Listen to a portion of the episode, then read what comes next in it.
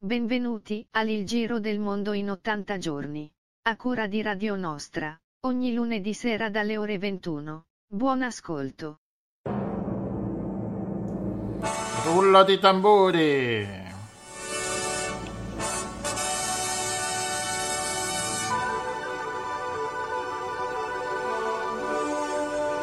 Eccoci nella nostra mongolfiera, buonasera a tutti, buonasera Rossella. E buonasera Gianluigi, un'entrata trionfale, Eh sì, piena di energie.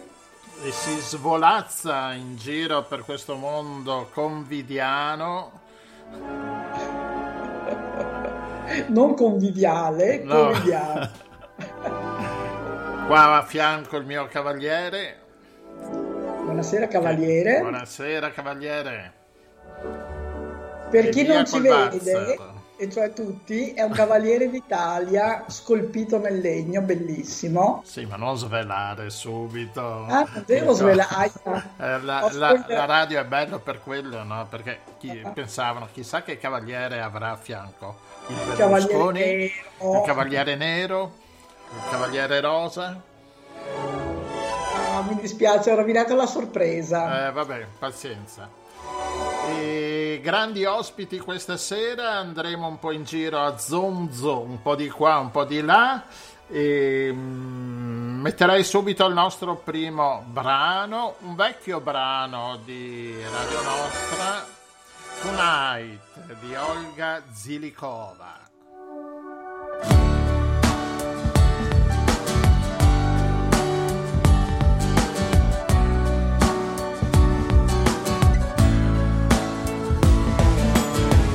Will show you the way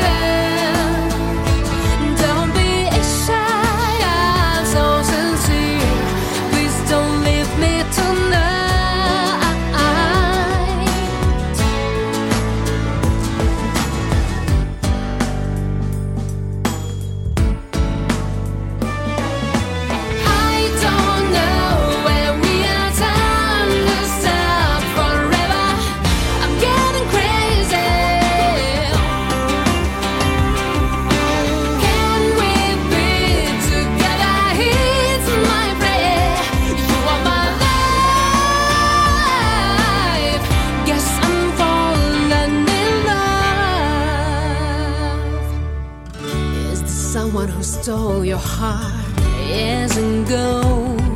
I leave,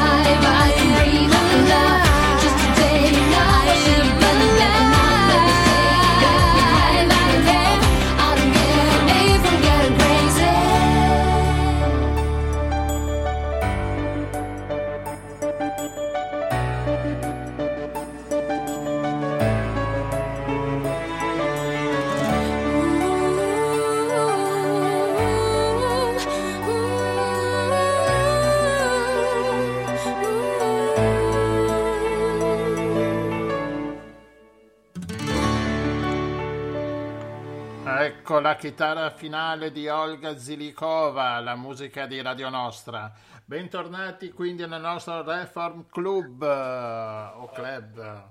Con noi dalla Svizzera ritorna a trovarci Mattia Lento. Buonasera Mattia. Buonasera, buonasera a tutti e tutte. Buonasera. Bene, Mattia, Mattia. abbiamo detto, è un, un giornalista, eh, che lavora a un giornale sindacale che si chiama Are, un quotidiano di lingua italiana e anche è un collaboratore della del secondo canale della radio svizzera che corrisponde più o meno al nostro terzo canale della radio. Esatto, sì. E questa sera è con noi perché eh, in Svizzera fra un paio di settimane si voterà per due referendum che noi riteniamo abbastanza, anzi molto interessanti. Ci vuoi dire un pochino di che cosa si tratta? Sì, sono assolutamente interessanti, sono due temi centrali che non riguardano semplicemente la Svizzera, ma riguardano tutti i paesi occidentali e non solo. La prima iniziativa, ehm, per, per cui sono anche, diciamo così, eh, più docu- mi sono più documentato rispetto alla seconda, riguarda le multinazionali. Si intitola, si chiama Iniziativa per multinazionali responsabili vuole imporre ehm, alle, alle multinazionali il cosiddetto obbligo di diligenza. Le multinazionali con sede in Svizzera, se questa iniziativa dovesse vincere, sono- saranno obbligate per legge a controllare che ehm, diciamo, le, le di- le aziende sorelle all'estero rispettino i diritti umani, le leggi eh, fondamentali del lavoro e anche che rispettino l'ambiente. Si tratta di un'iniziativa che ha avuto un enorme successo, non, non è solo sostenuta dal fronte sindacale, dalla sinistra, dalle NGO, è sostenuta anche da parte dell'imprenditoria, diciamo così l'imprenditoria più illuminata, è sostenuta in maniera molto convinta dalle chiese, la chiesa protestante, le, le varie chiese evangeliche e anche dalla chiesa cattolica.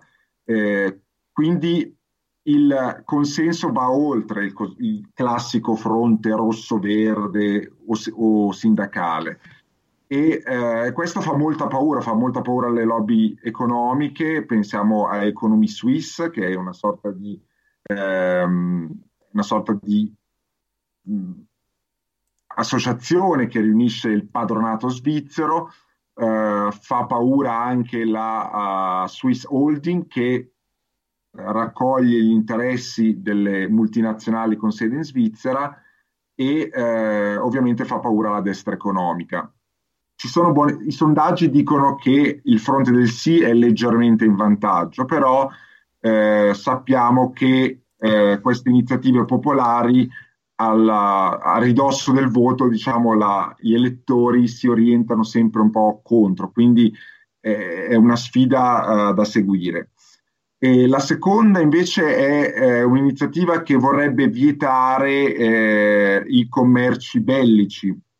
Eh, sappiamo che la Svizzera è un centro finanziario molto importante, oltre che un centro eh, dove si ehm, concentrano moltissime multinazionali e ehm, queste, le banche principali finanziano eh, in maniera cospicua le, ban- eh, le imprese belliche e le, ehm, le ditte di armi, tanto per intenderci.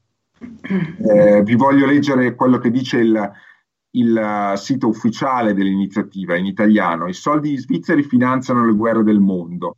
Soltanto nel 2018 gli istituti finanziari elvetici come la Banca Nazionale, Credit Suisse e UBS hanno investito almeno 9 miliardi di dollari statunitensi nella produzione di armi atomiche. Ciò corrisponde a 1045 dollari per ogni cittadina e cittadino della Svizzera. L'iniziativa contro i commerci bellici vuole vietare che soldi svizzeri vengano usati per finanziare i produttori di armi. Votando sì all'iniziativa contro i commerci bellici possiamo contribuire a rendere il mondo più pacifico.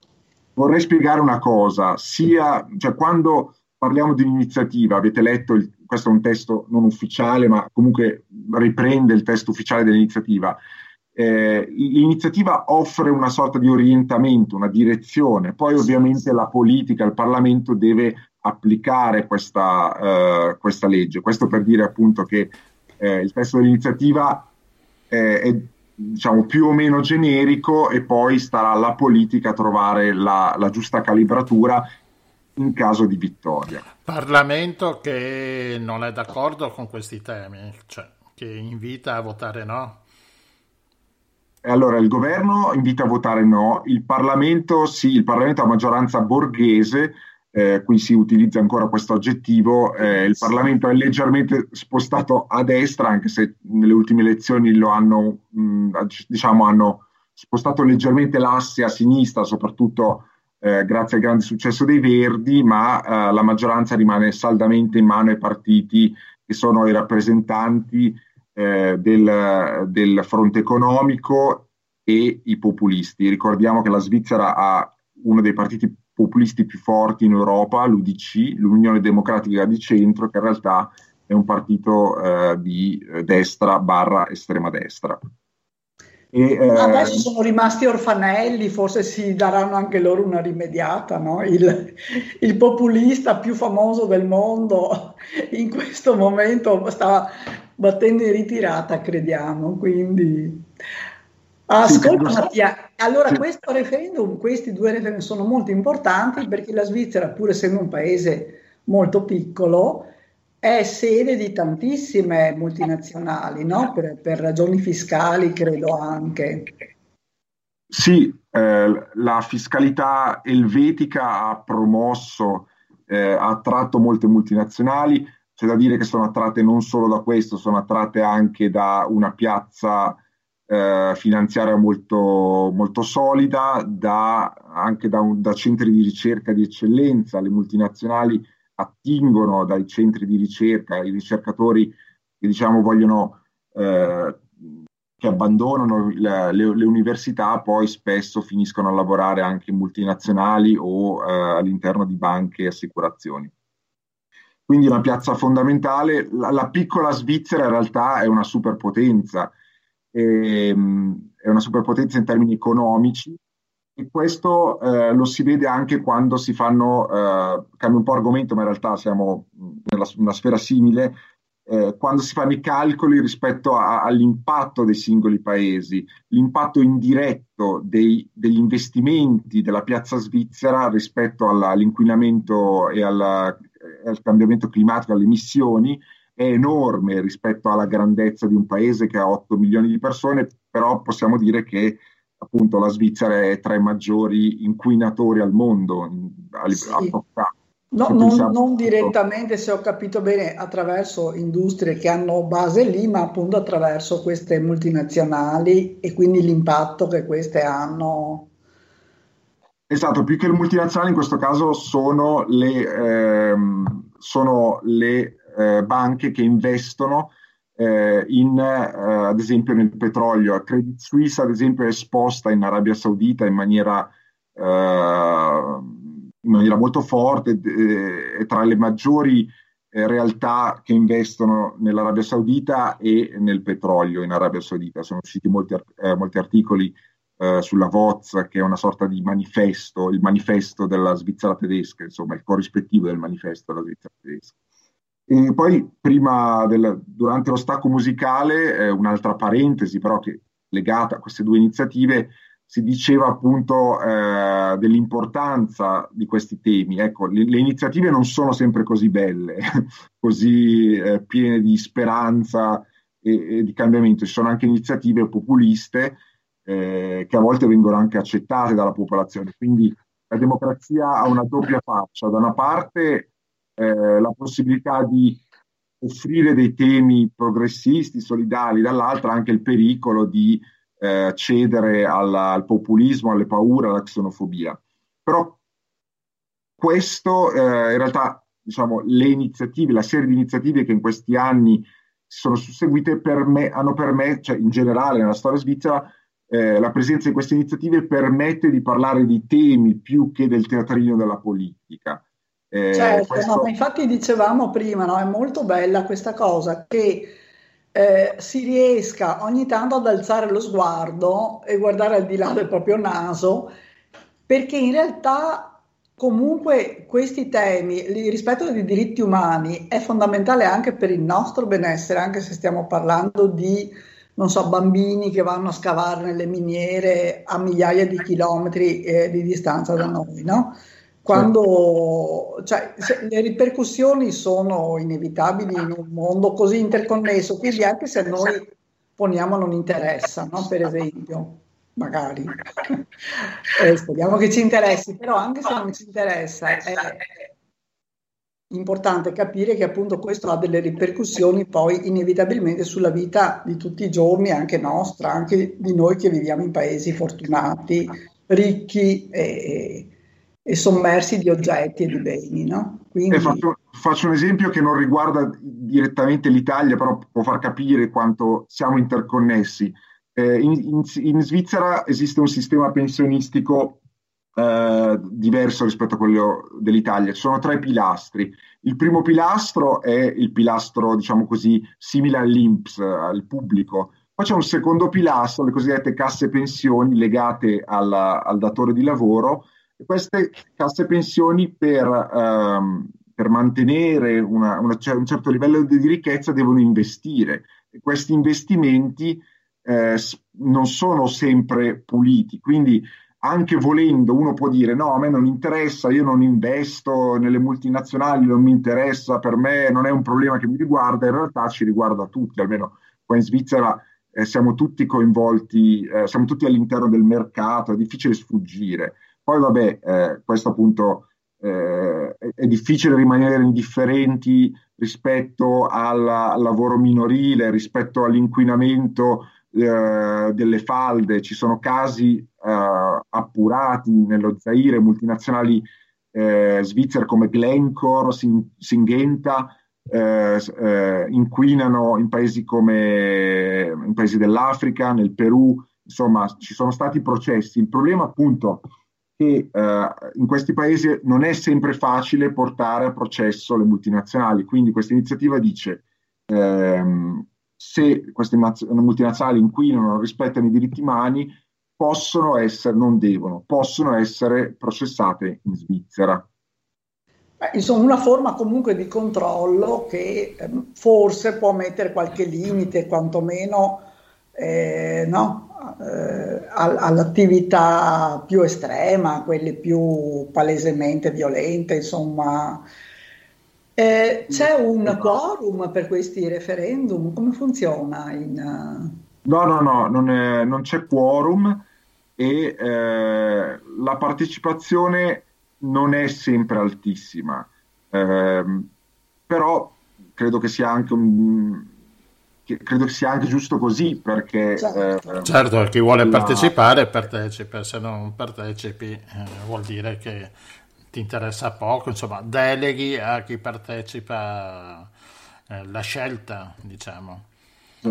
Ho visto diciamo che, che un quorum alto sì. no prego prego. No, no, dicevo che ho visto che ci sono varie modalità di, per votare. Non so se è sempre così o è per il covid che c'è che è in corso, visto che si può votare in posta, oppure andare al seggio, oppure andare in comune a, a dare la scheda che hanno già ricevuto a casa. Io, no, io non sono ancora uh, cittadino svizzero, dovrò prima o poi recarmi all'ufficio stranieri e chiedere la, la cittadinanza, però uh, la mia compagna ha già ricevuto, riceve regolarmente il faldone e diciamo votiamo insieme, una, è un rito che abbiamo in casa, anzi votiamo anche con un terzo ragazzo che vive con noi e facciamo di solito la serata voto. Eh, no, il voto per posta è consolidato e mh, abbastanza, credo funzioni abbastanza bene. Quindi, eh, no, sto pensando che se non c'è quorum, è possibile che le persone favorevoli a questi referendum si rechino più numerose a votare rispetto agli indifferenti, no? Quindi...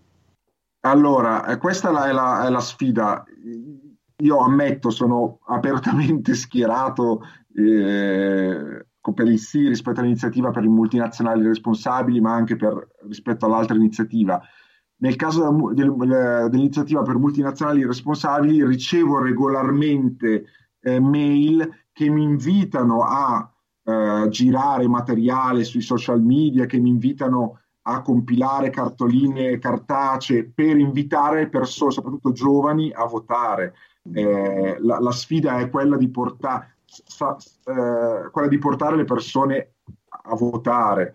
Eh, sono stati fatti sondaggi, le persone più giovani, i giovani sono aff- assolutamente a favore rispetto a queste due iniziative, ma spesso i giovani si dimenticano di votare, sottovalutano il momento del voto, quindi eh, si cerca di mobilitare le persone più attive per far votare le persone che non sono ancora così attive. Bene. Benissimo, allora. Allora si vota il 29 novembre, no? Giusto? 29, sì, esatto. Che è domenica. Quindi il 30 sì. ci risentiamo così ci racconti. Ok, va bene, perfetto. Buona, Buona serata e grazie. Ciao, grazie, grazie mille. mille. Bocca Ciao. al lupo allora. Eh. Grazie, a presto. Se ora sente deve venirne fuori da sta roba Basta farsi gay col cervello che mi brusa Se che ascolti altri dentro il suono cassa Canta il ritorneo, canta che te passa. Voglio una suoneria nel mio ciel che mi faccia. Canta il ritorneo Vorrei incontrare il mio nemico e dirgli che è una cacca Ma canto il ritorneo e spero che me passa. Sarò più buono quando crescerò coi tuoi consigli. Sarà bello, sarà strano ma fra tanti anni Finché conservo integra la voglia di parlare. Dico anch'io la mia e come deve andare. Se ora sente deve venirne fuori roba Basta farsi gay col cervello che me brusa. Se che ascolti in altri dentro il suono della cassa Canta il ritorneo, canta che te passa. Se ora sente deve venirne fuori da sta roba Basta farsi gay col cervello che me brusa Se che ascolti in altri dentro il suono della cassa. Canta il ritorneo, canta che te passa. Tutti tocchi dei boscati, lua mari descoasse Tu ive vostra roba, fasive sue strasse. Ni altri siamo quei del rumore non silenzio. Sparemo dei cannoni e non te vai al vento. Vedi de star quieto, non sta a spararte pose. Quando ti ne vedi, grido ultima fase Se proprio ti è bon e ti vo fare il beo Gonfiati i polmoni e canta il ritorneo. Se ora sente deve venirne fuori da sta roba Basta farsi gay col cervello che me brusa Se che ascolti in altri dentro il suono della cassa Canta il ritorneo, canta che te passa. E ora il socio ti pare buona la situazione? No fratello, troppi cose ancora sanno a cagnare eh, È ora di cambiarla. E tu di chi con me? Tu sei da me sta società cospira e ci può gira Quando cammina ti sta accorta chi ti sta vicina. Si può tenerare tutta gente va bene Si non tiene quattrine tu pa' gente si nessuna E quel che ne comanda i dice sempre queo Sia a destra che a sinistra i dice sempre queo In giro che si sente che si ingrassa fa un video Magnando tutti schede quel che canta il ritorneo. Se ora sente deve venirne fuori da sta roba Basta farsi gay col cervello che mi brusa Se che ascolti in altri dentro il suono della cassa, canta il ritorneo, canta che te passa. Eccoci tornati qui nuovamente in studio.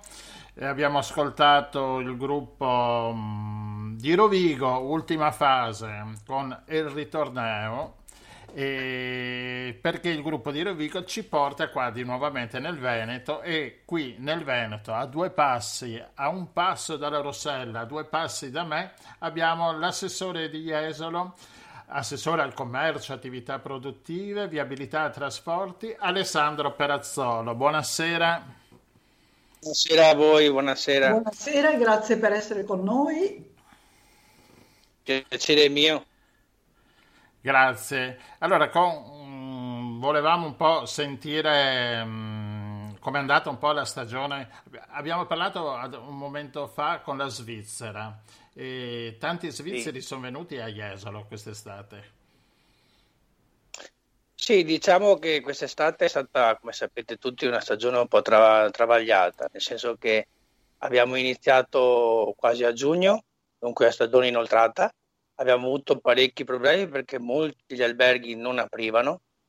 Poi c'è stata una, una, inversione di marcia che per il periodo tra il 10 e il 12 di luglio abbiamo iniziato a lavorare tutti e abbiamo fatto quel mese e mezzo, diciamo arriviamo fino a metà settembre, anche quasi fine settembre, con gli alberghi pieni e le attività, eh, diciamo, somministrazione, ristoranti, bar, giatterie e quant'altro e pub pieni. Una, un calo l'abbiamo avuto, ma eh, era, era quasi scontato perché purtroppo i negozi hanno sofferto, quello sì, però per quello che riguarda le strutture ricettive alberghiere e per quello che riguarda il ristorante e commercio generale hanno, hanno lavorato molto bene. Diciamo che non è che hanno recuperato la stagione, però da come si era messa diciamo, la, la, la cosa non si sembrava neanche di fare la stagione. Dunque come sì, il commercio, diciamo anche... Mm, da come era partita, esatto. uh, è tutto oro colato, insomma, quello che è avvenuto. Diciamo, diciamo, che come su tutte le città turistiche balneari abbiamo avuto come il sindaco anche di Porta e Saluti questa sera non è può, essere qua con noi, Valerio Zoggia che saluta tutti e naturalmente se vi ricordate anche il problema della spiaggia, di mettere in regola quello che erano le spiagge in generale, avete visto i pontili no, pontili sì, facile io dico sempre parlare eh, quando non si è al timone. Naturalmente le, le, le, idee ci sono e i suggerimenti ci sono, però quando ci troviamo a decidere in maniera veloce e eh, per il bene anche dei cittadini e della salute, non sapendo, come ben sapete, il problema che poteva arrivarci perché non conoscevamo ancora questo virus e dunque eravamo tutti quanti con un punto di domanda. Dunque diciamo che le amministrazioni hanno, hanno cercato di fare il massimo che potevano fare e siamo arrivati appunto a finire una stagione e adesso ci ritroviamo purtroppo eh, come quasi, diciamo, non a marzo, ma, ma quasi. Come percentuale di, di, perdita si riesce a quantificare più o meno? Beh, diciamo, ah, diciamo che avevamo, andiamo sul, dal 40 al 50 al 60% di ba- in base alle strutture. Diciamo, eh, gli alberghi hanno tenuto, però hanno perso anche quelli una percentuale molto grande e le attività diciamo, di bar, ristoranti e chioschi, diciamo, quelli non hanno sentito tantissimo perché eh, hanno, hanno, lavorato abbastanza, abbastanza bene. Diciamo che la ristorazione non ha avuto, non ha avuto, ha avuto meno mesi di lavoro, però quelli che ha lavorato ha tenuto, ha tenuto un trend, diciamo, come la stagione precedente. Mm, che hanno lavorato e stanno tuttora lavorando, no? perché con questo bel tempo anche ieri a Jesolo c'era gente. Diciamo che se deve chiedermi come assessore al commercio le dico che sono felicissimo, se, deve, se me lo deve chiedere negli aspetti in cui viviamo adesso le dico che non sono tanto felice perché eh, purtroppo eh, la gente che c'è stata a Jesolo è tornata indietro come diceva Taia oggi, è da un po' diciamo da, da, incoscienti, nel senso che bisognerebbe un pochettino ragionare, anche perché se l'abbiamo schivata diciamo questa sera che siamo ancora gialli, eh, non vorrei che ci trovassimo arancioni o addirittura rossi. Eh, una cosa però come commercio sì, vi dico, sono contento perché come amministrazione abbiamo visto che il sole sulle nostre spiagge, vedo anche i colleghi di Caorle, anche Cavallino, e quant'altro hanno lavorato bene. Dunque il sole diciamo, è quella che ci illumina la speranza. Speriamo presto di arrivare a, a toglierci questo, questo virus e, e, e, andare avanti perché sinceramente un altro anno così la vedo molto dura. Eh. Il discorso di Natale, perché so che insomma a Natale Jesolo comunque riesce a mettere in piedi no, i mercatini, le, le, le, insomma varie cose che attirano parecchie persone, credo anche parecchi diversi, insomma alberghi aperti, non tutti, però ecco, quest'anno si prospetta difficile. Allora, diciamo che come amministrazione abbiamo eh, ormai dal 2016 cambiato eh, modo di gestire, nel senso l'inverno, prima non c'era nulla, c'era solo il concerto diciamo, dell'ultimo dell'anno e poi non c'era più nulla. Eh, diciamo che come amministrazione, anche con quelle precedenti che hanno lavorato, perché arriviamo sempre a calcolare quello che le amministrazioni precedenti hanno portato avanti e noi stiamo continuando a fare, magari incentivando sempre di più quello che era il periodo invernale. Allungare la stagionalità, ci siamo riusciti con il 2016 con il Christmas Village, mercatino di Natale che era partito con 40 casette e che ha fatto il primo anno 250.000 presenze in un mese e mezzo e poi abbiamo allargato quello che è il nostro, va bene, ormai storico Send Nativity, quello che c'è in piazza diciamo, Marconi, e quest'anno poi vi dirò era stato voluto un attimo spostare anche per creare un pochettino di interesse anche su altre piazze e fino ad arrivare a un Christmas Village che faceva 300.000 presenze. Quest'anno l'amministrazione ci siamo mossi eh, con in anticipo, già noi al 31 di agosto, primi settembre avevamo già un programma natalizio quasi finito, al completo, però abbiamo lavorato a step. Le spiego come.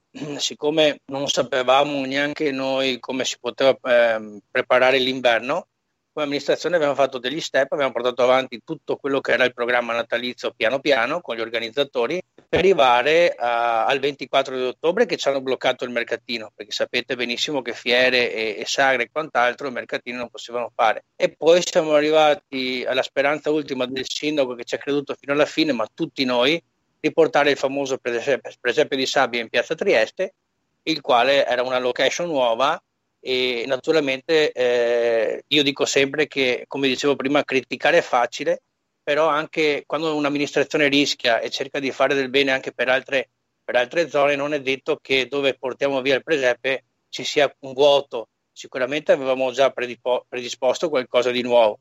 Certo che comunque dal niente d'inverno ad avere 350.000, 400.000 presenze in un mese e mezzo penso che una località turistica che fa quattro mesi, cinque di stagione ad arrivare a farne nove e le attività che mi diceva prima la signora eh, sono 350 eh, sono 7, 1200 attività scusate e ne sono aperte quasi 450 nel periodo invernale quest'anno ne aprivano ancora e alberghi lo stesso con, volevamo fare anche dei pacchetti e dunque eravamo pronti. Quest'anno diciamo che se non saltava era un Natale, secondo me, uno degli più belli degli ultimi, degli ultimi 15 anni. Va bene, e diciamo che è solo rinviato un attimo, dai. Diciamo che tutto il lavoro fatto non è buttato al vento, diciamo che gli uffici che ringrazio sempre per il lavoro, ma tutti, tutta la squadra, il prossimo anno ho detto scherzando che basta schiacciare un bottone facciamo qualche modifica e abbiamo il pacchetto pronto. Che dire, cioè purtroppo, come diceva lei prima, in questo momento bisogna anche tenere presente la salute, no? Quindi è bello vedere, non so, i chioschi aperti, frequentati, eccetera, però anche vedere tutte le persone così ammassate, vicine, un po' troppo tranquille, rilassate, non è in questo momento troppo rassicurante. Quindi purtroppo abbiamo una presenza piccolissima, trasparente, invisibile, ma molto ingombrante. Quindi con questo dobbiamo fare i conti per il momento. Bene Assessore, anche se non è il suo campo, non è il suo assessorato, il discorso Covid com'è a Jesolo? Allora, bravo, non è la mia, non è la mia delega, eh, però diciamo che la salute si sta attenti tutti, dunque diciamo che a Jesolo ancora eh, stiamo ottenendo, c'è un ospedale che è pronto e naturalmente eh, diciamo che non mi voglio sbilanciare, però per, per il momento a Jesolo stiamo ancora, stiamo ancora bene, stiamo tranquilli, ma penso anche, a, anche al Capallino, ma comunque nelle zone nostre qui ancora tiene. Il problema è fuori da qua, che è molto, da come si vede, molto, molto grave la situazione. Eh, l'unica cosa che posso invitare, dato che voi mi ospitate stasera e vi ringrazio, ma penso di dire che sia utile mettere la mascherina, lavarsi le mani, è giusto ripeterlo anche all'infinito, perché mm, purtroppo vediamo, e qua, e qua mi prendo responsabilità di quello che dico, vediamo dei fenomeni che pensano che sia tutto uno scherzo. Alla fine abbiamo visto che quelli che scherzavano se l'hanno preso e dunque eh, un po' di quello che si deve, aspettiamo un po', stiamo tutti quanti tranquilli, divertiamoci e mettiamo quella mascherina sul viso e prima, prima ne veniamo fuori e prima, come diceva Zaia, prima beviamo uno spritz eh, se saltiamo la domenica non, c'è, non, c'è un pro, non, è un problema e questo non è, è vero. Un dramma, è un... ecco, non è un dramma. Eh, Va, esatto.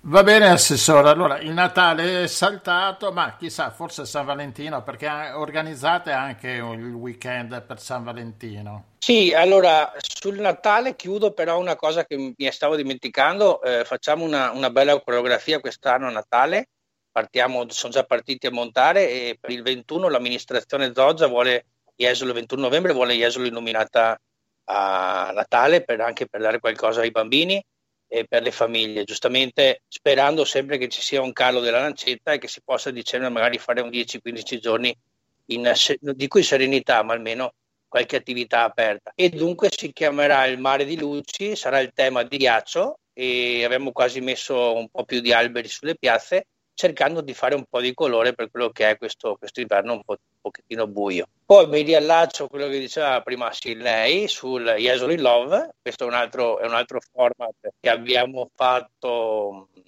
esattamente due anni fa. Due anni fa, è, sì. tutto, è nato tutto quanto per gioco, eh, diciamo perché eh, a febbraio eravamo, eravamo, avevamo un buco, ho detto cosa facciamo?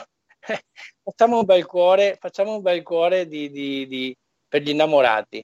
E abbiamo creato questo format che è andato anche come patrocinio della Regione Veneto. E ringrazio l'assessore Caner, anzi lo ringrazio perché si è riconfermato e ci siamo sentiti.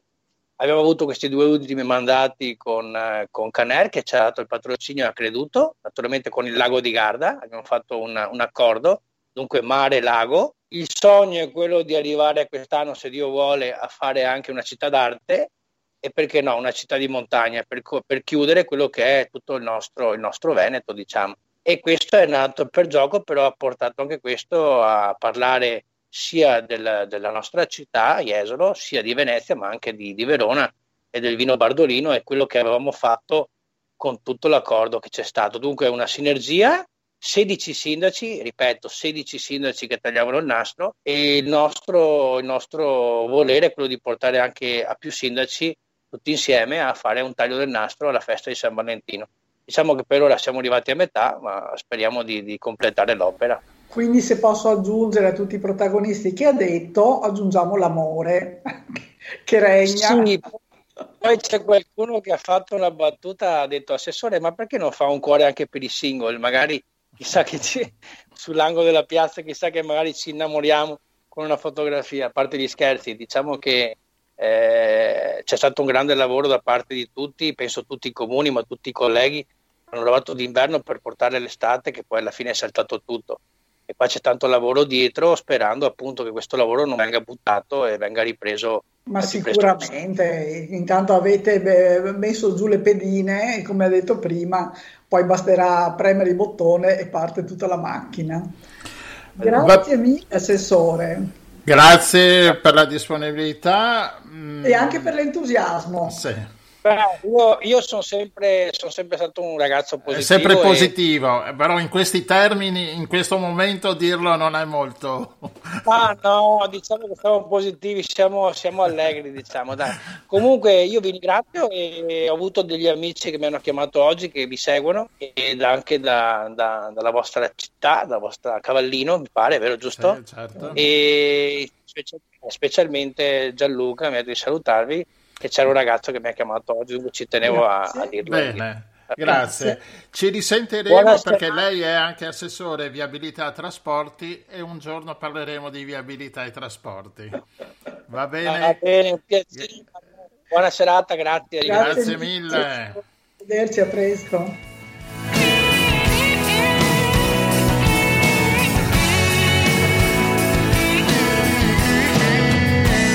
You're taking me for granted, but you're the first thing on my mind. I'm tired of your excuses, but I could never tell you a lie.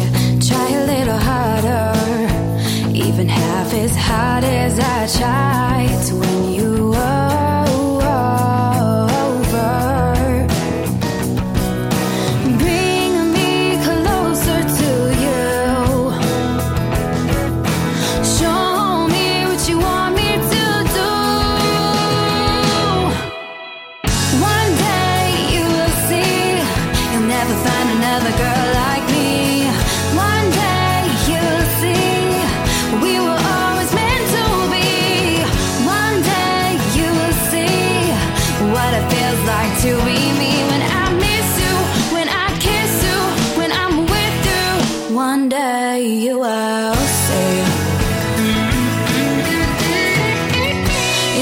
show your emotions, but I always let you in. You're afraid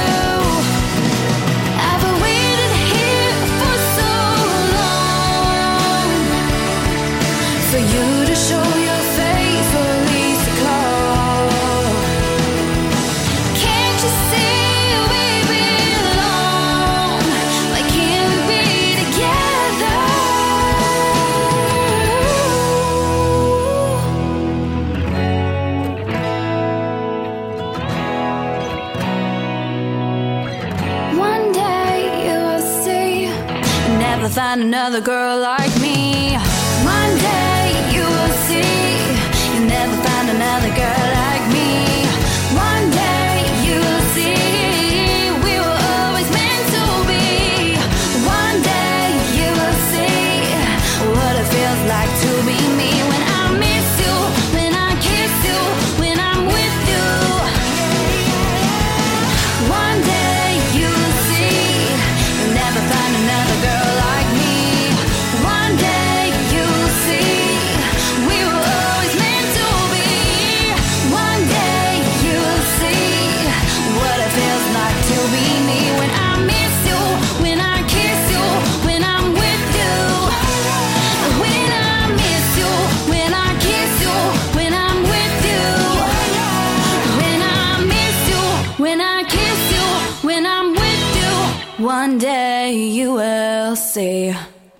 One Day USA negli USA, One Day negli USA cantava Melania Ungar, nostra amica che è venuta a trovarci a Radio Nostra Da tempo. da tempo ed è venuta anche a trovarci la nostra Lucia.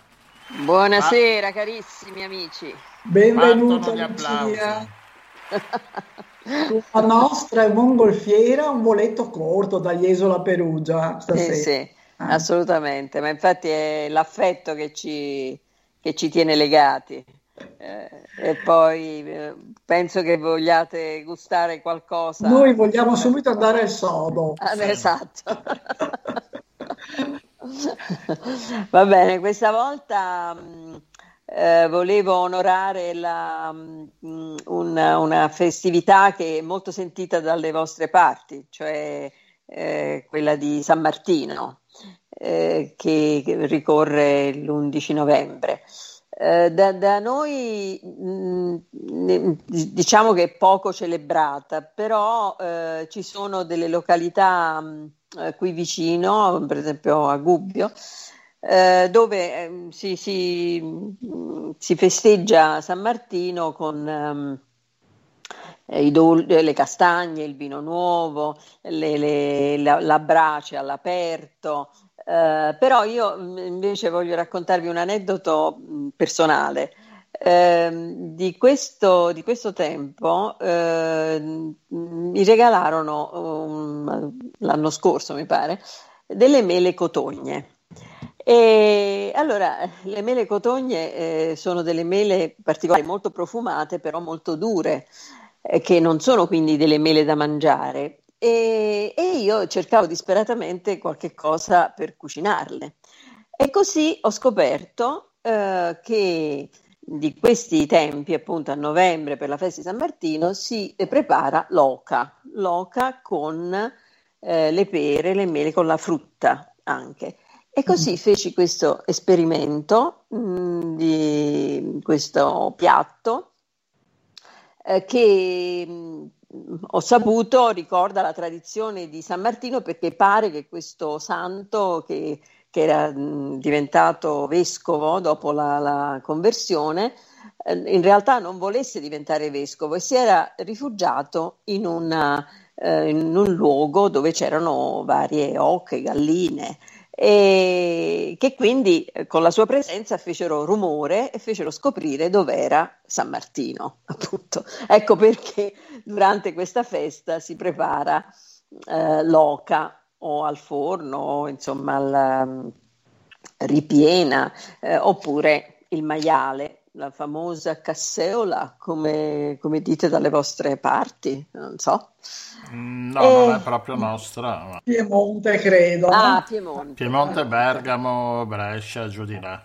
Castigo. E quindi comunque, insomma, una carne mh, fatta, cucinata in modo mh, così particolare perché ehm, viene ehm, fatta al forno e mh, dopo una adeguata preparazione. Vi interessa questa cosa?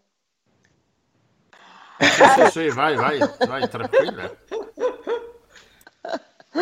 Ci avrei giurato. Eh, allora, prima di tutto, eh, eh, l'oca, ehm, dunque, noi non siamo, credo, pochissime di noi sono abili nel pulirla e nel viscerarla, quindi si vende già pulita e, e viscerata dal macellaio.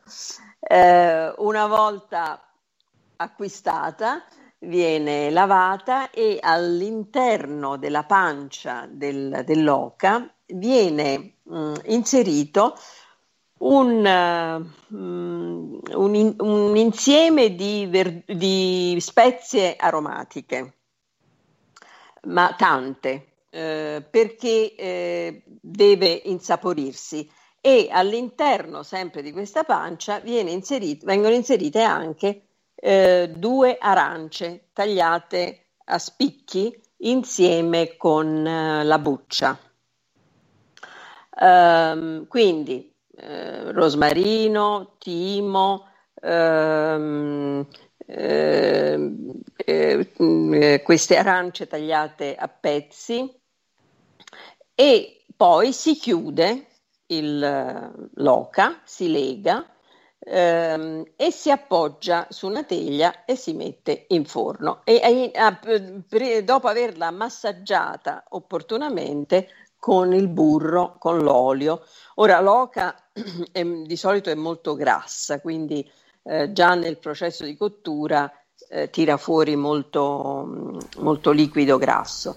Eh, ma questo massaggio serve a eh, diciamo, ma è proprio un vero massaggio da fare con, con, con le mani? Con, con, il, con, il, grasso, sì, con il burro. Con il burro viene massaggiata questa pelle dell'oca ehm, in modo che eh, si amalgami bene e soprattutto nel forno il processo di cottura avviene più eh, uniformemente. L'importante è mettere nella, nella pancia di questa povera oca tutti gli aromi, cioè eh, la, il rosmarino, la salvia, maggiorana, alloro, timo, ehm, la, queste arance, eh, delle piccole arance o comunque degli spicchi d'arance con, con, arance con, con la buccia, ehm, si lega e si mette in forno ne, per la prima parte della cottura, mettendo intorno degli scalogni sbucciati, dei rametti di rosmarino,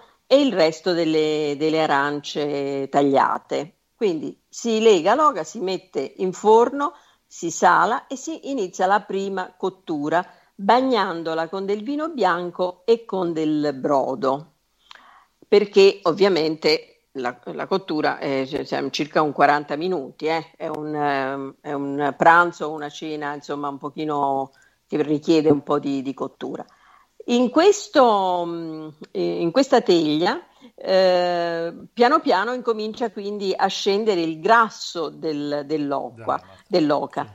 Si continua a bagnare con il brodo, si copre magari con un foglio di alluminio abbassando il fuoco ehm, 150 gradi perché deve cuocere parecchio, circa 40 minuti. A questo punto, quando vediamo che il processo di cottura è abbastanza avanti, si tira fuori il, um, l'oca e si filtra questo fondo di cottura, eh, cioè tutto il grasso in cui si sono anche amalgamati tutti gli aromi. A questo punto si, aggiungono, si aggiunge la frutta, cioè le pere tagliate a spicchi, queste mele cotogne, se avete le mele cotogne, Oppure molti mettono anche le albicocche, le albicocche secche che sono state precedentemente ammollate eh, e si inforna di nuovo. Quindi piano piano si amalgama in questo fondo di cottura tutta la frutta che comincia ad ammorbidirsi. Quando comincia a soffriggere si diluisce questa, eh, questo sciroppo insomma, con un bicchiere d'acqua e con un bicchiere di vino e si stem- stemperati con un cucchiaio di farina, quindi diventa come una specie di, di salsa, insomma, ehm, una cremina.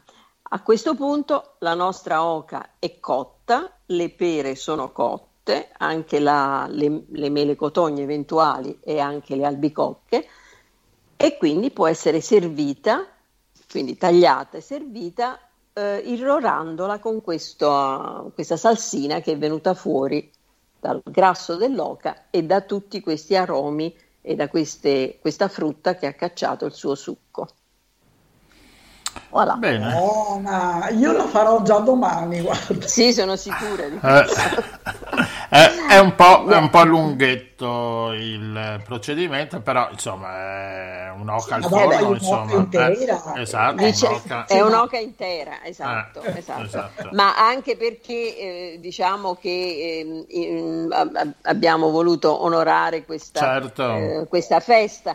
Eh, Non, non ho- vi ho voluto proporre dei dolci perché so che da voi ci sono dei Sì, da dolcetti noi c'è bellissimi. il dolce di San Martino, sì, questo Eh, biscotto, questa forma del cavallo cavaliere. Col, col cavaliere, esatto. Eh, sì. È arrivata quindi, fino eh, là la notizia. Sì, sì, eh, ma- Sa come? Eh, e quindi diciamo che è un, è un piatto eh, che si fa per questa ricorrenza, però potrebbe essere anche sfruttato più in là Certo, per anche per il festività. Natale andrebbe bene. Anche per il Natale. Mm. Poi diciamo anche che al posto dell'oca si può usare anche il tacchino o Certo. il pollo, insomma, diventa un, po' for- E sempre arance con la buccia edibile, bisogna, Sì, sì, eh, sì, bisogna sì, dirlo, certo. perché sennò... No, non quelle piene di pesticidi, vuoi dire? No, no, no, è certo. No, anche perché Eh, hanno la cera per tenere... Ah, no, no, no, assolutamente.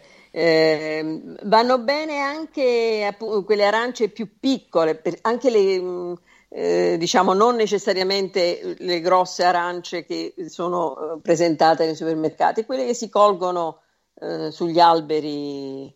eh. Dove abita la gente fortunata. Va bene Lucia, e con questo sorriso della, dell'oca al forno ci sentiamo Smile di Jasmine Benissimo, Jordan. benissimo, con piacere. Mm, eh, buona serata Grazie mille. Grazie mille. E un abbraccio. And stay tuned che adesso abbiamo un argomento importantissimo, eh? Ascolto.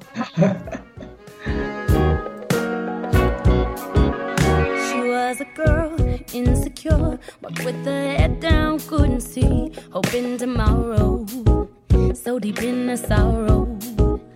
Admired beauty in other ladies, but couldn't stand her own reflection. She cried alone at night, nightmares of waking up to life. She didn't value her own life. Trust there are others too, so I wrote this song for you.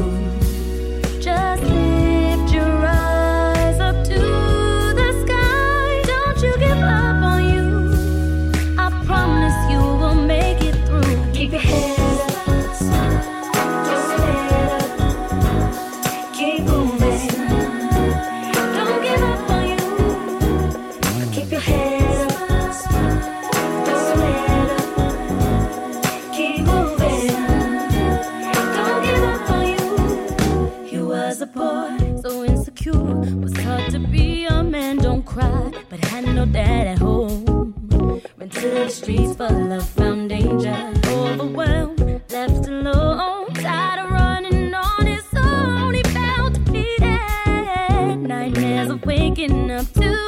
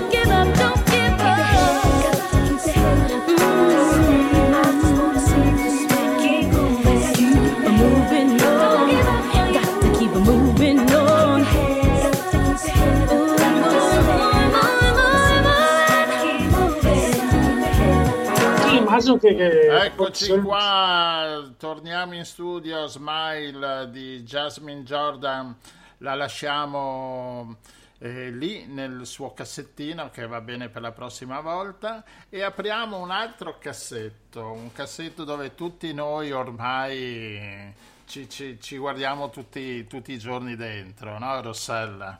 Un cassetto Sì. che crea anche dei problemi a volte. E anche dei problemi. Allora abbiamo con noi eh, Luciano Barbato che si occupa di computer da, da sempre, credo, da quando, da quando è Quando c'era il. Commodore. E- No, no, no, no. Eh, diciamo, eh, buonasera intanto a tutti, mi chiamo Luciano. Ciao Luciano. Eh, ciao a tutti. Ma diciamo ho cominciato con le macchine elettromeccaniche, dove non ancora nascere i personal computer. Eh, diciamo, sono schede. 40 anni che faccio questo lavoro, ne ho 60, quindi vedete, 61 per l'esattezza. Quindi vedete voi, insomma, eh, cominciato con macchine elettromeccaniche, i primi personal computer eh, IBM, poi gli Olivetti e poi un'escalation verso le fine giorni Ma- odierni, insomma. Che effetto ti fa vedere le prestazioni che fa adesso un computer con, quelle che, con le prestazioni che facevano i primi IBM? Ma io porto sempre l'esempio, eh, dicono, e immagino corrisponda anche al vero, che hanno utilizzato appunto dei Commodore eh, per eh, calcolare le rotte della, della navicella per fare la- la- l'allunaggio, insomma. Eh, mi ricordo uno dei primi computer che ho visto, erano all'interno del reparto ricerca della fidia farmaceutica di allora e utilizzavano le memorie inferrite, praticamente erano dei nuclei mm, di memoria, però collegati con dei fila- filamenti di ferro, proprio sembrava quasi un lavoro fatto da, da- da un maniscalco, però insomma quello è il primo computer. E naturalmente pensare che con, su- con qualsiasi anche il più scarso dei nostri smartphone eh, ci sia una potenza elaborativa ehm, nettamente superiore ai primi computer, anche per esempio i primi computer IBM, personal computer come li intendiamo noi adesso, veramente è qualcosa di, di- di- da una parte impressionante, nel senso buono della parola, e d'altra parte anche qualche preoccupazione in più potrebbe darla. E mi sembra che sia questo un, eh, Beh, un argomento che... la nostra vita, in tutte le attività, sei, sei- ti sei seduto davanti al computer. Ora anche con questi smartphone che hanno una velocità impressionante e sei sempre collegato. Sì, certo, certo. Sia nel bene che nel male, ripeto, perché anch'io col, col mio lavoro ormai, eh, se non hai uno smartphone, perlomeno mh, sei tagliato fuori da un...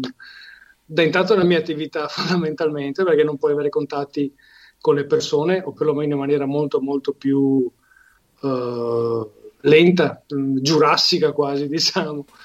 E invece puoi avere tutto da, per esempio oggi avevo una difficoltà a trovare come smontare un set particolare di una stampante ho fatto un collegamento con, eh, sul web. Ho visto come si poteva riuscire a appunto a svolgere questo lavoro tranquillamente insomma quindi eh, fonte di conoscenza eh, e anche di preoccupazione come dicevamo prima per alcuni da- dati per alcuni versi diciamo Allora, quindi per quanto riguarda la preoccupazione, adesso restringiamo molto il focus, in realtà è interessantissimo, è un mondo gigantesco nel quale Sì. siamo immersi, ci piaccia o no. Ecco, però eh, per quanto riguarda in particolare la navigazione in internet, no? Che è Mhm. una cosa bellissima, che ci ha aperto un miliardo di opportunità, di, di- di possibilità che prima non pensavamo esistessero. certo Però bisognerebbe essere un po' più cauti, tu dicevi, no? Per- Sì. cioè sul discorso della privacy. Ecco, puoi spiegarci un pochino? Beh, diciamo che intanto non ho le competenze e nemmeno la voglia di parlare del lato legale della gestione della Ah, privacy, il famoso GDPR europeo che ne voglia. Diciamo che guardiamo, possiamo parlare per quanto riguarda eh, la tutela mh, del, del navigatore, dell'utente, diciamo che si approccia a, appunto a navigare sul web. E una delle prime cose che si pensa è solamente a trovare, che so, il, la proposta di viaggi più allettante, i film eh, da andare a vedere al cinema, informazioni, diciamo. E il tutto viene dato gratuitamente, diciamo, da certi fornitori di questi servizi. Eh, il primo motore di ricerca più famoso al mondo in questo momento è Google, indubbiamente, caspita. Ci fornisce un sacco di strumenti chiamoli tools come vogliamo dire, che so, eh, le, le, mappe, la casella di posta elettronica, traduttori, chi più ne ha più ne metta, gratuitamente. Sembra gratuitamente, mentre tutti mi insegnano che le più grandi aziende mondiali di questo mondo non hanno niente per, per gratuito. E cosa, cosa vogliono in cambio? Vogliono i nostri dati molti dicono ok, la privacy ma sì, è una cosa che fondamentalmente può anche non interessarmi, tanto io non ho niente da nascondere, caspita, no?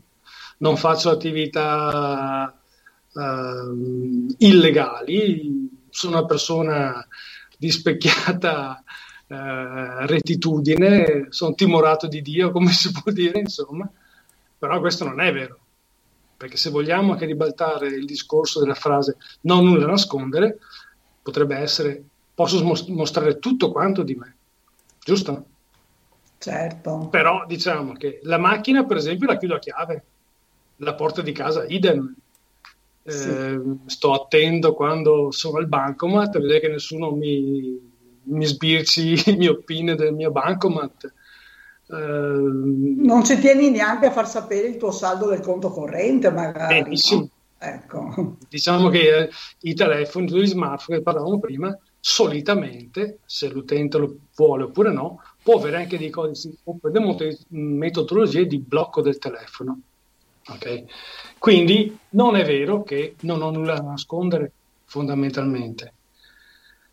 Però sembra che molti di questi aspetti sono legati più alla sicurezza che all'intimità della persona stessa. Diciamo che però se eh, un utente eh, nel suo telefono o eh, nel suo device elettronico, la sua apparecchiatura elettronica, può memorizzare foto personali, sia di vacanze o anche più, più delicate, documenti, eh, dalla la ricetta per fare una, la più buona crostata di mele di questo mondo ha per esempio il stato conto bancario, come dicevi prima. Eh, mi è capitato di un utente che aveva un foglio elettronico per, in cui memorizzava tutte le password dei vari servizi e dei, dei suoi vari account che utilizzava. Ah, tra parentesi, questa persona non è un, un utente normalissimo, era un, eh, si può dire, sì, un direttore di alto livello di, una, di un prestigioso istituto bancario italiano, quindi, mm, e perlomeno sì. non aveva nemmeno avuto l'accortezza di salvare con proteggere con una password quel foglio elettronico. Quindi domani mi dice, infatti candidamente mi ha detto, se io domani mi perdo il telefono, sono fregato. Quindi, certo. e fondamentalmente eh, spesso basta avere accesso al telefono di una persona per capire chi è questa persona in tutti, gli, in tutti i suoi aspetti certo, più, certo. Più, comuni oppure anche più, più intimi, ecco, diciamo così. Insomma. Il telefono è diventata la cassetta postale degli utenti. Dalle cassette postali si vedeva la posta che arrivava e potevi capire l'utente, com'era, com'era la persona. Adesso tutto si è trasferito nel telefono.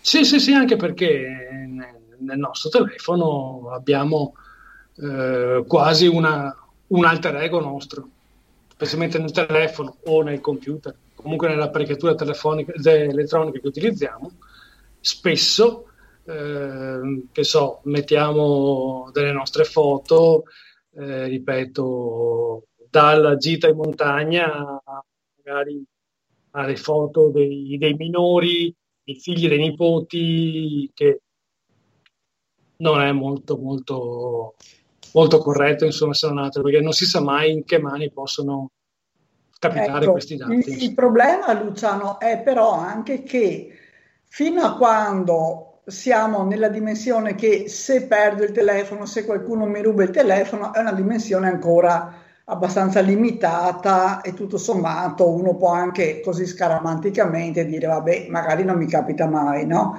Il problema è che i nostri dati però non sono esposti solo a chi avesse l'avventura di trovare il nostro Certo. telefono, ma sono esposti a delle potenze di fuoco pazzesche Eh, esattamente. e senza che noi ce ne rendiamo conto, perché se perdiamo il Certo. telefono ci rendiamo conto che qualcuno ce l'ha in mano e può vedere i nostri dati, ma mentre noi tutti i giorni, in tutti i momenti, anzi, esibiamo inconsapevolmente i nostri dati eh, a una marea di provider, di non so cosa, giusto? Certo, certo, certo, certo. Per esempio, eh, partiamo dalla banalità del, eh, parlavamo prima, della casella posta, di posta elettronica gratuita che ci fornisce per esempio Gmail.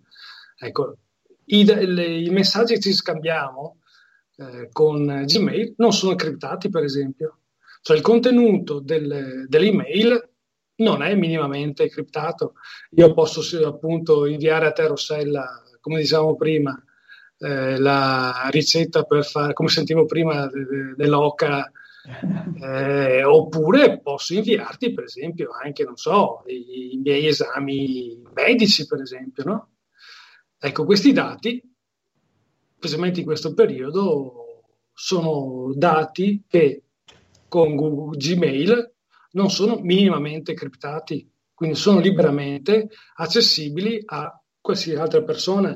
Leggevo giusto oggi, eccomi qua, che i servizi, per esempio, di cloud di Google, di Microsoft, eh, tramite il Cloud Act del governo americano, visto che comunque parliamo sempre di eh, multinazionali, 99,99% sono americane, noi eh, regaliamo i nostri dati praticamente, e i nostri metadati, che al limite vedremo in un secondo o futuri incontri cosa cosa sono,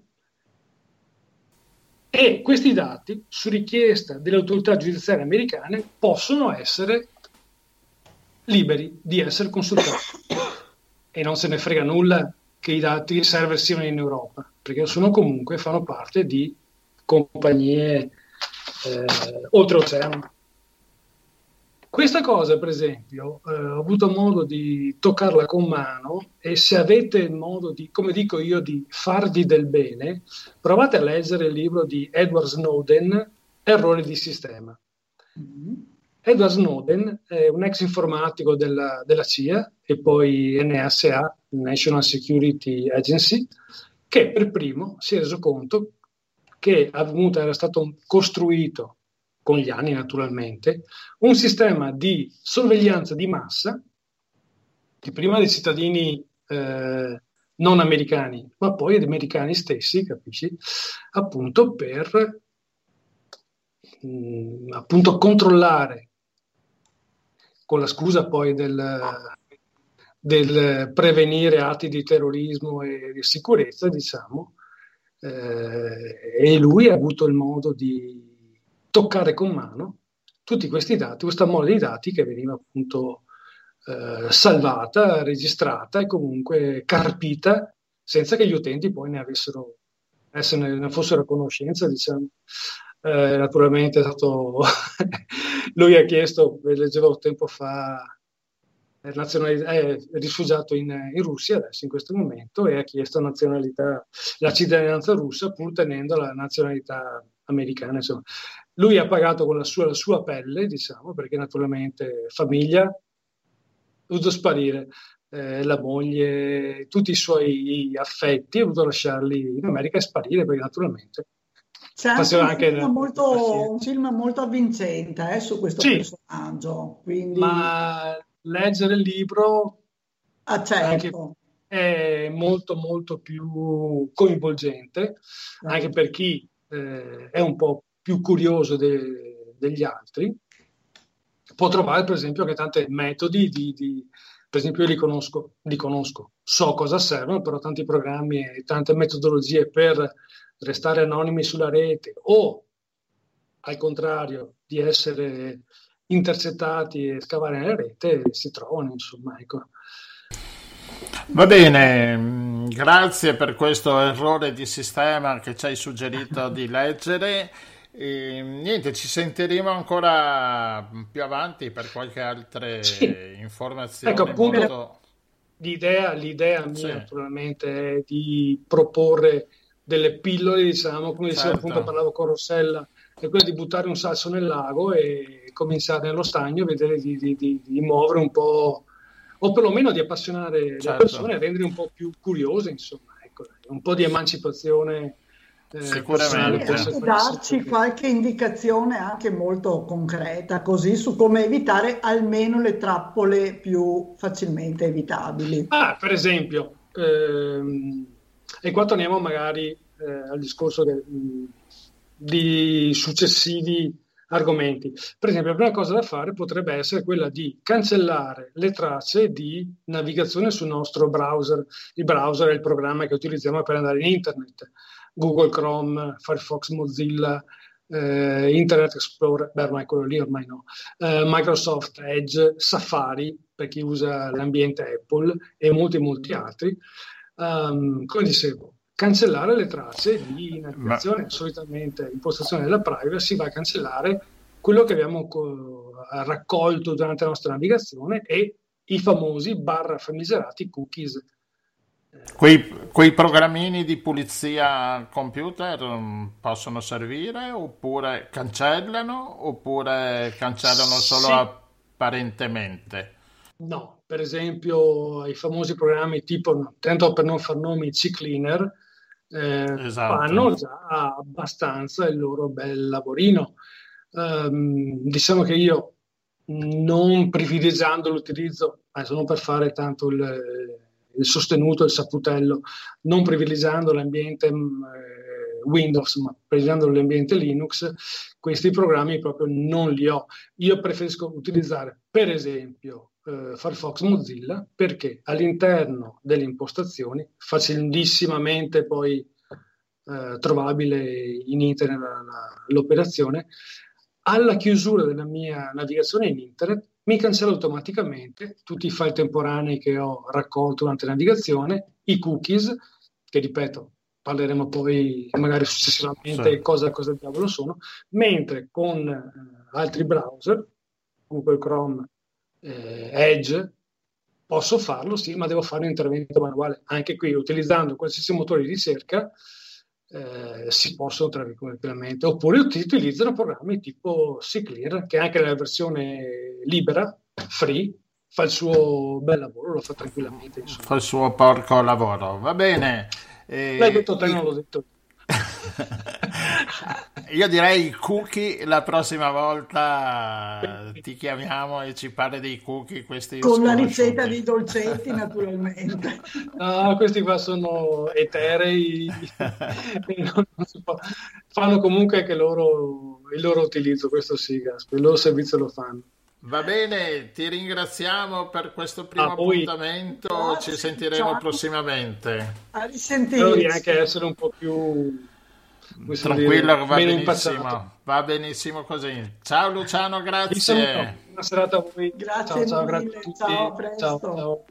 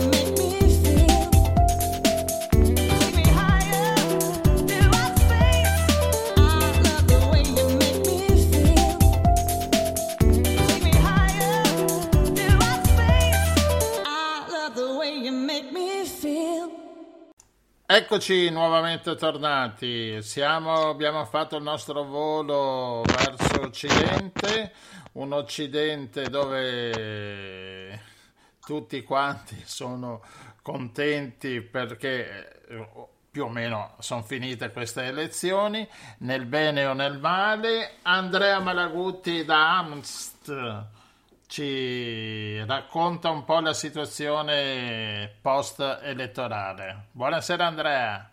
Buonasera a tutti. Benvenuto, grazie per essere di nuovo con noi.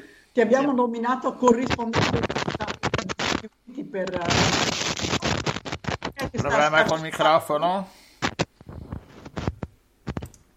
Qualcuno sta usando la carta, sta scartocciando? No, basta, ok. Io Sto solamente una tazza di tè qui con me, non ho nient'altro. Vabbè, sei innocente. Allora, cosa ci racconti di queste elezioni un po' pazze, così un po' sul filo del rasoio anche? Ti accennavo prima, sono state elezioni molto sofferte, abbiamo, cer- abbiamo tenuto tutti il fiato sospeso, sapevamo però che i voti democratici sarebbero arrivati in buona parte dopo, proprio perché molti democratici come me del resto hanno votato per posta e invece la maggior parte dei repubblicani si è presentata al seggio, quindi ci, ci sono voluti dei, eh, ci sono stati dei tempi di scarto. In- bisogna anche tenere conto che in certi, mh, che in certi stati, ehm, che, che ogni stato ha le sue regole diverse per quanto riguarda i conteggi. Cioè, il conteggio è sempre uguale, ma quando si può cominciare, quando bisogna finire, quando la scheda deve- dovrebbe essere arrivata, qualche volta fa fede il timbro postale, qualche volta fa fede eh, la data di arrivo, eh, anche lì ci sono state tante variabili. Rugginoso un po' il sistema, un po' vecchio forse. Ma eh, è un sistema che si è adattato volta per volta, un po' come certe strutture meccaniche alle quali si aggiunge un pezzo di qua, un pezzo di là, un pezzo di sopra, un pezzo di sotto. Bisogna tenere conto anche della formazione degli Stati Uniti da, da dimensioni sempre molto grandi, ma tutto sommato ridotte rispetto alle dimensioni enormi di oggi, insomma. Quindi è chiaro che poi ogni territorio si è dato delle regole diverse. Ci sono dei- chiaramente dei compromessi. Ma sai, per esempio in Italia ha destato abbastanza scandalo e sorpresa il fatto che alla sera hanno chiuso tutto e sono andati a dormire gli scrutatori. Cioè da noi non esiste una cosa del genere, che tu chiudi baracca e te ne vai a dormire. Cioè stai Vabbè, lì e conti. eh. No, no, attenzione, questo non lo non- non- Per la verità, una volta quando ho fatto lo scrutatore anch'io, ehm, abbiamo una volta chiuso il seggio perché si era fatto molto tardi, però tutto naturalmente era sigillato, c'era la forza pubblica e, ci- sono state tante ci sono state anche le certificazioni, quindi la cosa non mi ehm, stupisce. Non so adesso, io penso alla scheda che ho usato io, quindi alla scheda che ho in cui ho riempito di nero, eccetera. Lì sono dei risultati che si contano automaticamente, la macchina ha un certo conteggio e poi hai il riscontro sul cartaceo. Ehm, non so come si faccia in altri stati in altri addirittura c'è la macchina che, ehm, c'è la macchina che conta i voti, tu ti accosti alla macchina, premi una levetta e poi vai via. Lì è molto difficile manomettere, quindi penso che ci siano state tutte le misure di sicurezza del caso comunque. Senti, a proposito di manomettere, uno delle, delle punti forti che Trump continua a usare anche i suoi sostenitori più accaniti è quella de- è la distinzione fra voti legali e voti illegali. Non solo Trump, ma anche qua in Italia abbiamo la destra. Contate i voti legali, allora ho vinto io, no? Ma eh, cosa vuol dire praticamente? Non vuol dire niente. Non l'ho mai capito. Non l'ho mai probabilmente. io, perché di solito ehm, per iscriversi alle liste elettorali devi essere cittadino. Eh, e nel caso mio ti mandano la scheda a caso oppure se dici che oppure se voti direttamente al seggio c'è il tuo nome nelle liste che sono presenti al seggio.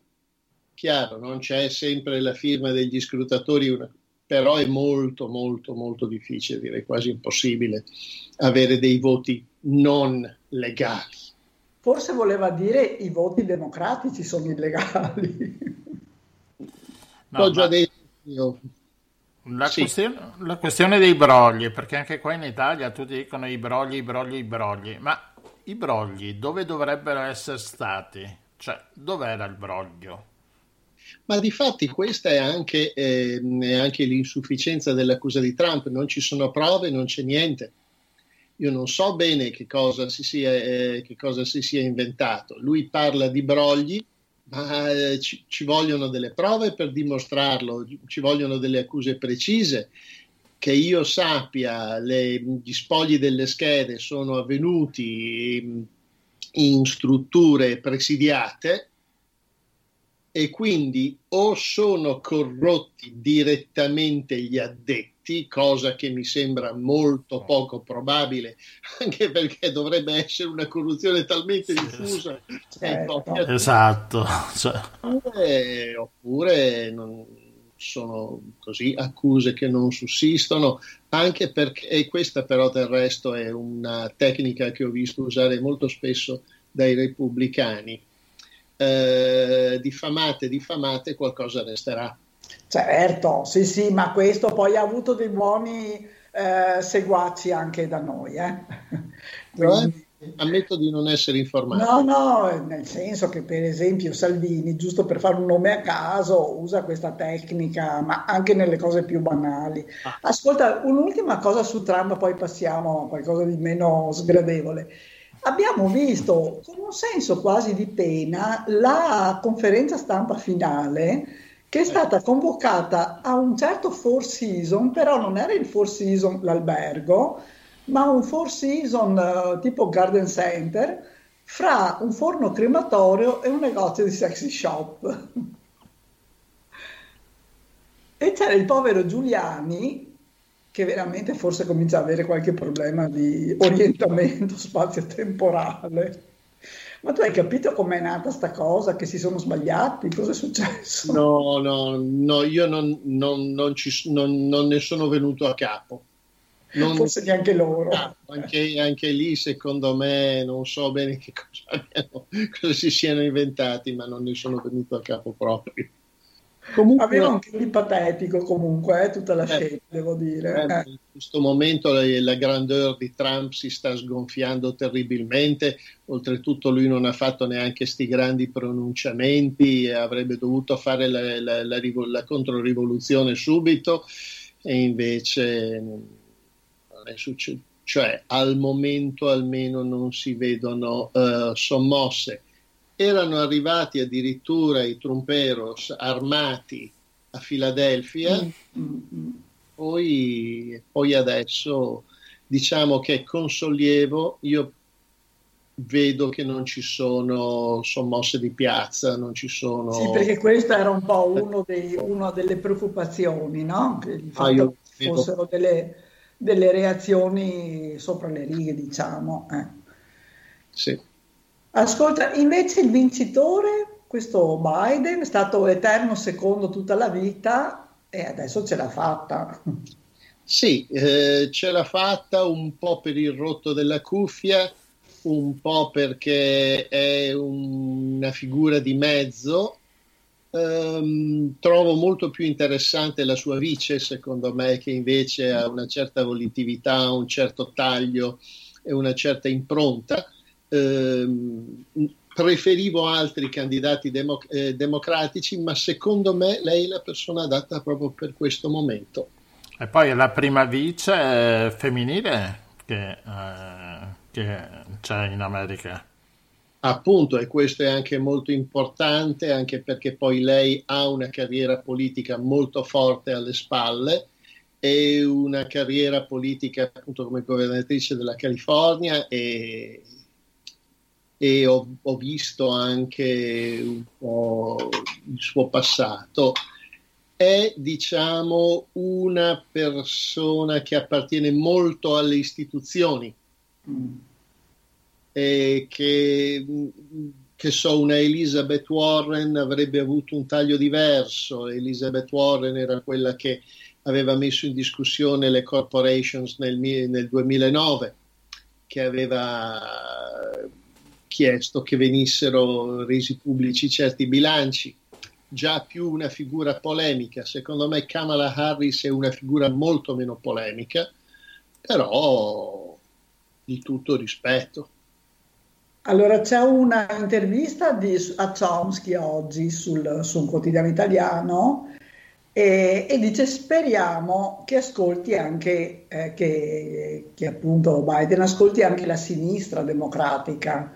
Eh. Ovviamente lui avrebbe preferito altri candidati e rilascia anche delle dichiarazioni non tanto lusinghiere anche su alcune così su alcuni aspetti diciamo della politica di Obama e, e quindi vabbè sarà sicuramente sì, non sarà una, una presidenza estremista insomma d'altronde è impensabile anche eh, no?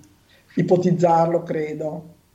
Ma non, dipende, dipende sempre da quelli che sono i programmi, dipende da come eh, la presidenza si vuole gestire. Secondo me negli anni passati la sinistra del Partito Democratico, i cosiddetti progressisti, hanno comunque fatto sentire la loro voce. Eh, Alexandra Ocasio-Cortez potrebbe essere mia nipote peraltro, eh, ehm, ha comunque, eh, ha comunque eh, galvanizzato una serie di persone.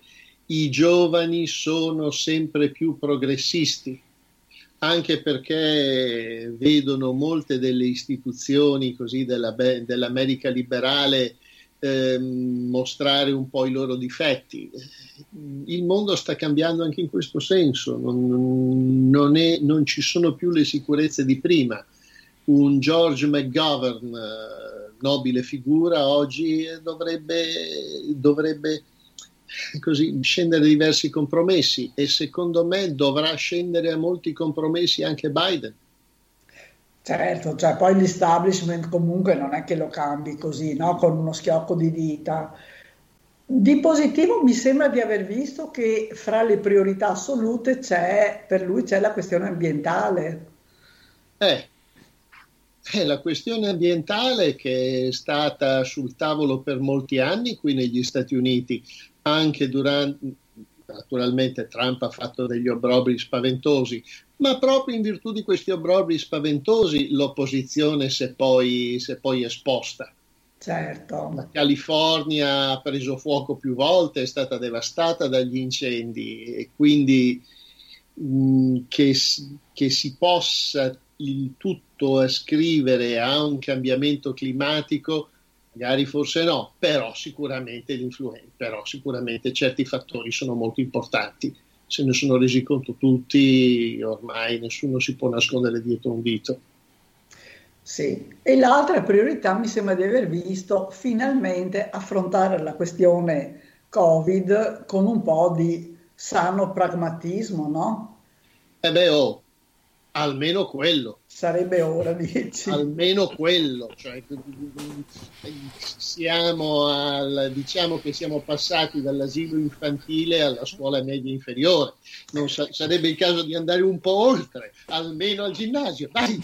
Però, eh, però è beh, chiaro che non si può fare, non, non si può fare altrimenti non si può fare altrimenti, si spera che adesso arrivi quel buon senso che prima è mancato, soprattutto quella mancanza di, di, di, di, progettualità comune che possa essere poi condivisa anche con i governatori degli stati, i quali prima sono lasciati, stati lasciati a se stessi.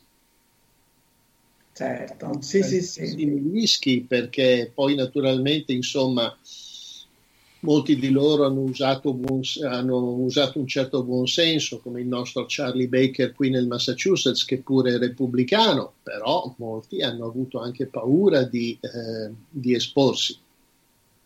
Certo, specialmente se non hai poi alle spalle no, un'istituzione che ti appoggia e che condivide le scelte. Faceva notare così un giornalista i eh, comizi o comunque mh, i momenti di, di aggregazione dei democratici tutti con la mascherina, quelli dei repubblicani tutti rigorosamente senza mascherina. E è incredibile sta cosa, no? Cioè io non avevo mai pensato che la mascherina potesse essere una cosa progressista o di sinistra o non so che, cioè è incredibile. Sì, E- sì, sì, sì, è la polarizzazione a cui siamo arrivati. La polarizzazione a cui siamo arrivati che secondo me è un sintomo del fatto che gli americani stanno un po' affrontando i loro mostri dell'inconscio, questo lo dicevo la volta scorsa. Quindi il razzismo di fondo, secondo me, è il razzismo su cui si fonda la nazione americana, l'espansione all'ovest, eh, e hai voglia tu, lo dico sempre, il- il- Trump in fondo è la reincarnazione farsesca del generale Custer, Mm.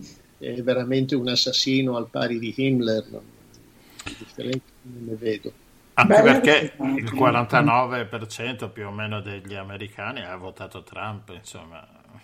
Eh, beh, ma eh, questo, questo è una cosa che preoccupa. Quello che dico sempre, una volta, io prima di queste elezioni di- pensavo che la guerra civile non fosse ancora finita, adesso mi sa che deve ancora cominciare.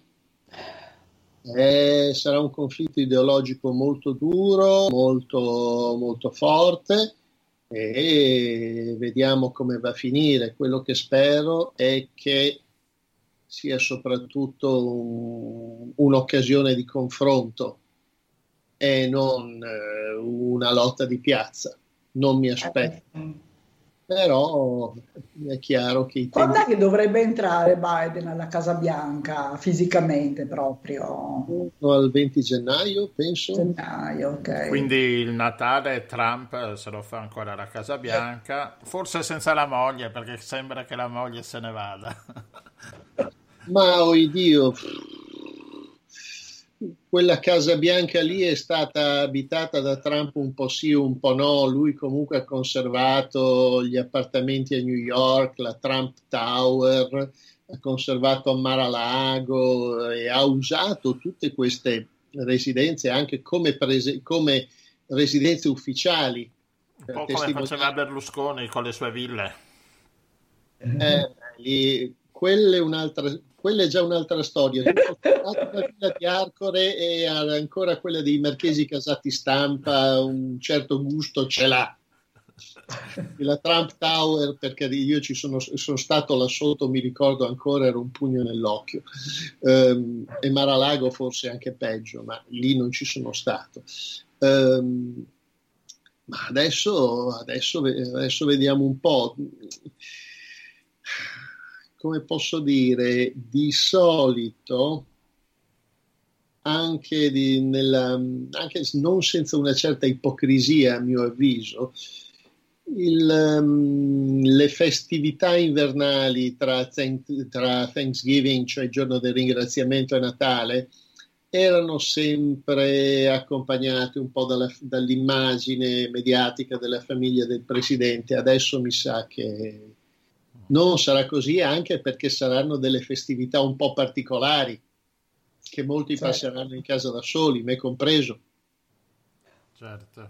Dai che faremo un Natale telefonico su Skype. Guarda che qui si sta mettendo male anche qui, eh. tutto- Quindi, per, per carità, tutto, si quindi sopra- rischiamo di essere ciascuno chiuso nella sua casina.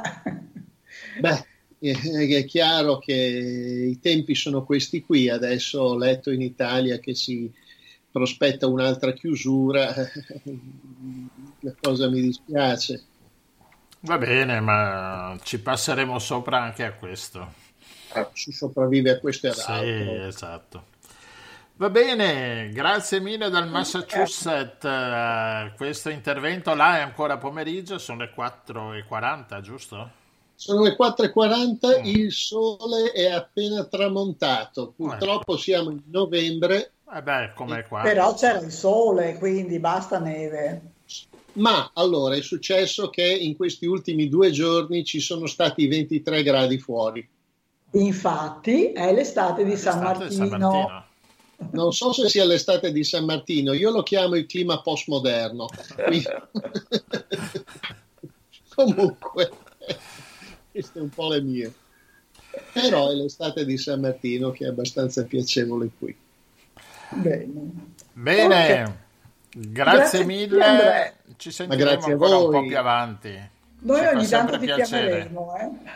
Fatevi sentire quando volete, io vi, vi, sento sempre volentieri. Ciao a tutti e grazie. Grazie Andrea. Ciao, grazie. grazie.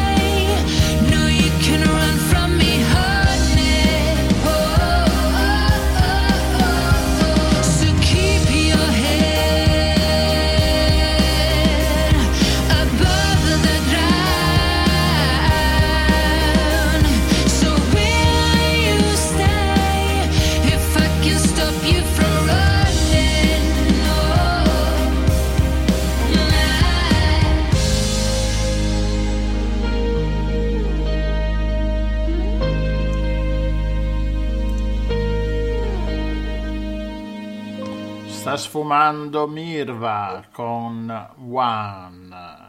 Eccoci qua, mettiamo anche la nostra sigla perché oggi siamo andati un po', un po lunghi. Allora Rossella, mi pare bene anche questa sera? Siamo tornati alla base con la mongolfiera, sì. siamo atterrati senza problemi. Dove siamo non lo so perché è buio, lo scopriremo domani mattina. Adesso. Intanto adesso dobbiamo mettere in ordine la mongolfiera, il pallone, sai che sono tante cosette da fare. Ah, rigonfiarlo un po' perché si è un po' sgonfiato, attaccare una toppa perché si è un po' bucato. Va bene, basta. Eh, ringraziamo allora, tutti i nostri ospiti. Grazie ai nostri ospiti, sempre molto interessanti. E ci sentiamo lunedì prossimo con un'altra spumeggiante puntata. Esatto, con altri temi e con altri ospiti. Va bene? Grazie a tutti. Grazie a tutti, buonanotte, buonasera, buongiorno, buon pomeriggio buon per chi ci ascolta nelle varie ore con i podcast. Ciao a tutti. Ciao.